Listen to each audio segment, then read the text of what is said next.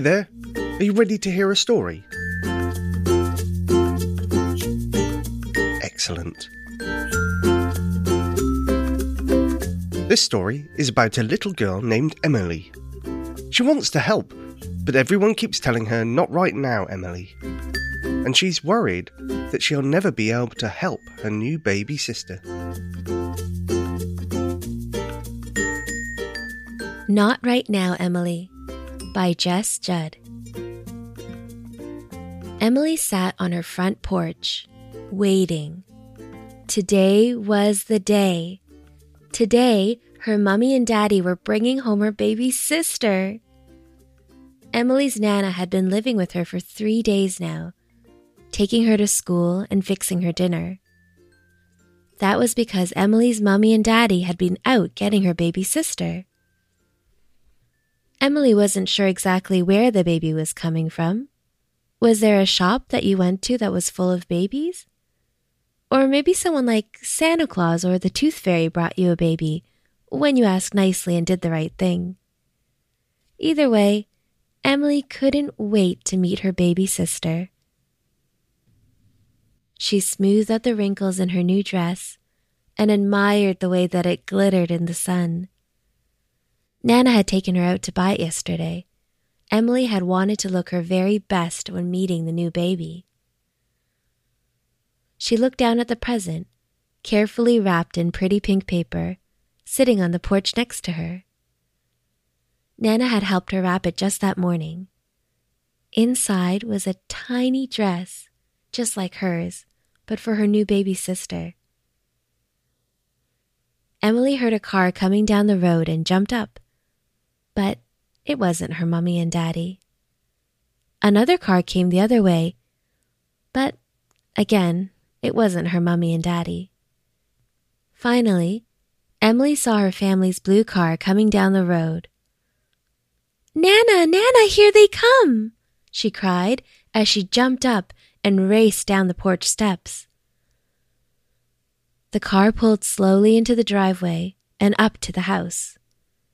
Emily stood on her tippy toes, trying to see the baby in the car. But she was too short. She ran to her mummy as the door opened and gave her a fierce hug. Hello, sweetheart. I missed you, Mummy said, kissing her on the top of the head. Daddy walked around the car and picked Emily up, spun her around, and then put her back down. That is a very nice dress, Emily, he said, smiling. Can I see my baby sister now? Emily asked, clutching the little pink parcel in her hands. Daddy nodded and opened the car door.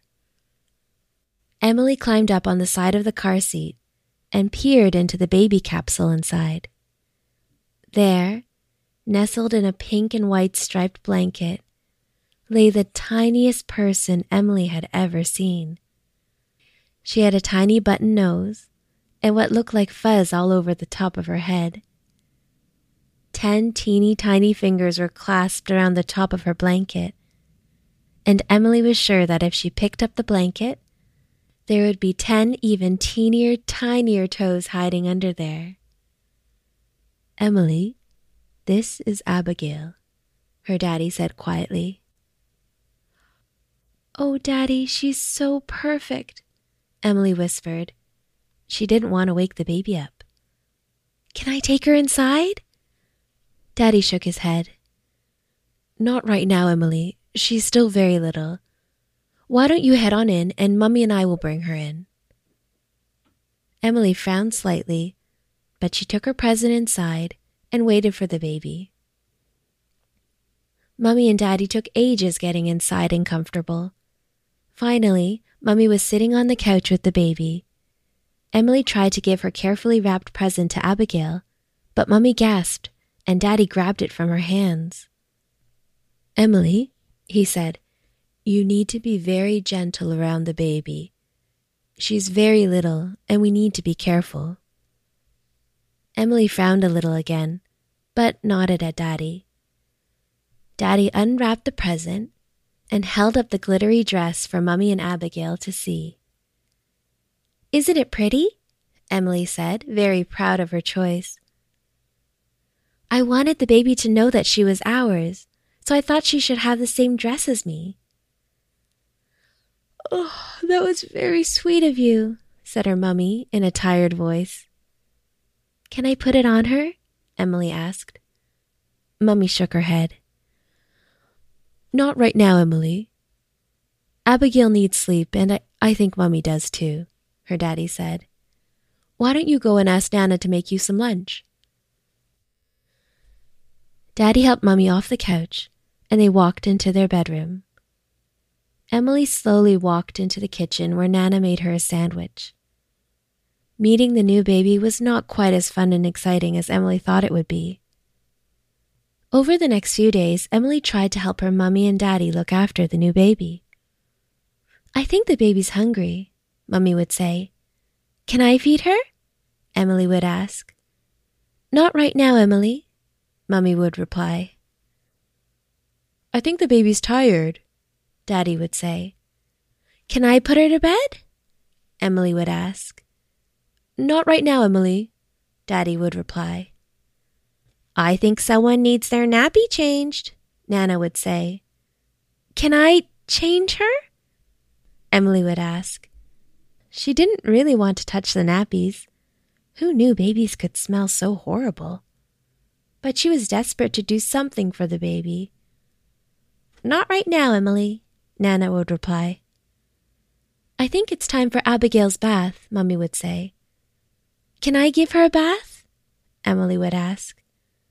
Not right now, Emily, Mummy would reply. One afternoon, Emily sat on her bed frowning.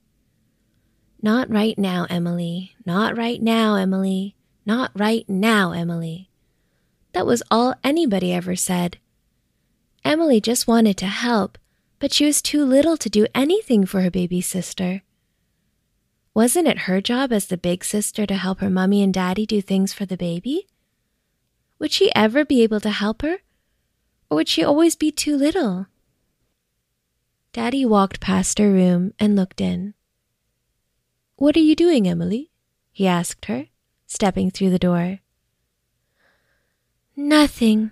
There's nothing I could do, she replied in a frowny voice. Daddy came and sat next to her. What do you mean there's nothing you can do? he asked. Emily explained how she kept asking to do things for the baby, but that everyone kept telling her no. I'll never be big enough to feed her or put her to bed or even change her nappy, Emily said sadly.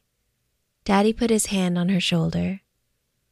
Emily, he said, smiling, there are some things that you can't do for the baby.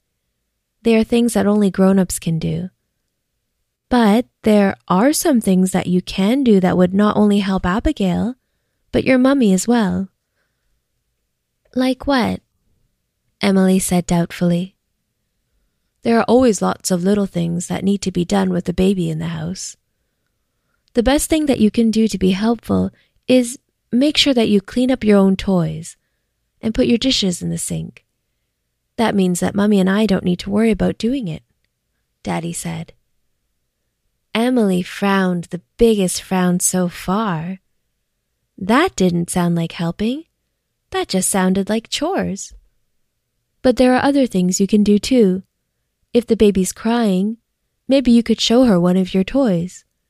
Or Mummy might need a burp rug or a nappy or a towel or something else for Abigail, and you could help her. Daddy continued. You just need to stop and think about what you can do to help Mummy. And when you help Mummy, you're helping the baby. That's what big sisters do. Emily stopped frowning. She nodded her head and decided that she would try what her daddy had said. The next day, Emily made sure that she picked up all of her toys, and some of the baby's toys, and packed them away. When she finished eating at meal times, she took her dishes into the kitchen. She took Mummy's coffee cups in too. When she heard Mummy say, I think the baby's hungry, Emily ran to the nursery and grabbed a burp rug for her. When she heard Daddy say, I think the baby's tired, Emily ran and closed the curtains in the nursery and made sure that the bed was clean and tidy. When she heard Nana say, I think someone needs their nappy changed, Emily ran and made sure that the wipes, clean nappies, and powder were ready on the change table. When she heard Mummy say, I think it's time for Abigail's bath, Emily ran and got her towel ready in the bathroom. The next afternoon, after Nana had gone home, and Daddy was quietly watching TV in the lounge room, Mummy came to find Emily. Emily was in the nursery, watching Abigail sleep. Mummy picked Emily up and sat with her on the rocking chair.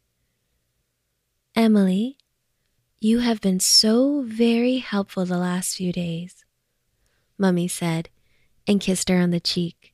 They cuddled for a few minutes, and then Mummy yawned. Mummy, I can help if you like. Why don't you go to bed and I'll watch the baby for a little while? Emily asked hopefully. She was sure her mummy would say, Not right now, Emily. But instead, Mummy smiled. That would be very helpful. If she wakes, please come and get me. Mummy kissed her again and left the room. Emily carefully and quietly pulled the chair closer to the crib so that she could see her baby sister. She could see her ten teeny tiny fingers and her ten teenier tinier toes. As she watched, Emily was sure that she saw her baby sister smile at her. Emily leaned a little closer and whispered, Welcome home, Abigail.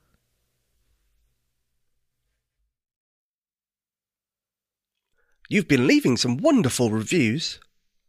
This first one is from Alexander.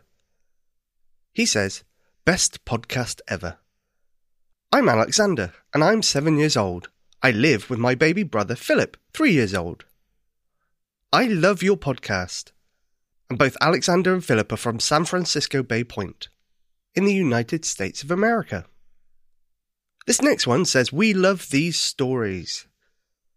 Rachel, Eli, and Emeth always ask for the one with the red balloon at bedtime and love hearing new stories. Thank you for your wonderful narration and keep up the great work. And this one from Miss Moby of the United States of America says, Our favourite. We've tried many other children's podcasts, but this is by far the favourite. Our four year old and two year old, Vivienne and Augustus, love to listen when in the car. Keep up the good work and the wonderful imagination. And this one says thanks. My daughter Carly, who is four and three quarters, loves your podcasts. She says she loves you for telling these stories. She would like a story about a princess named Maya and a pet dragon named Bella. They live in Spain and love honey. That sounds really interesting. I'll speak to Jess about writing that story. And this last one says, I love these stories. I really love these stories and I hope you keep them going. My favourite is Tanya is a Spy. Love from India. And remember, please keep leaving reviews wherever you listen to podcasts. You can even follow us on Facebook and leave us some pictures you've drawn of the stories. I'd love you to check out our other podcast, Peace Out. It's a podcast for mindfulness and relaxation stories, and we've just released season two. The first episode is Calmness. You can find Peace Out at bedtime.fm slash peace out.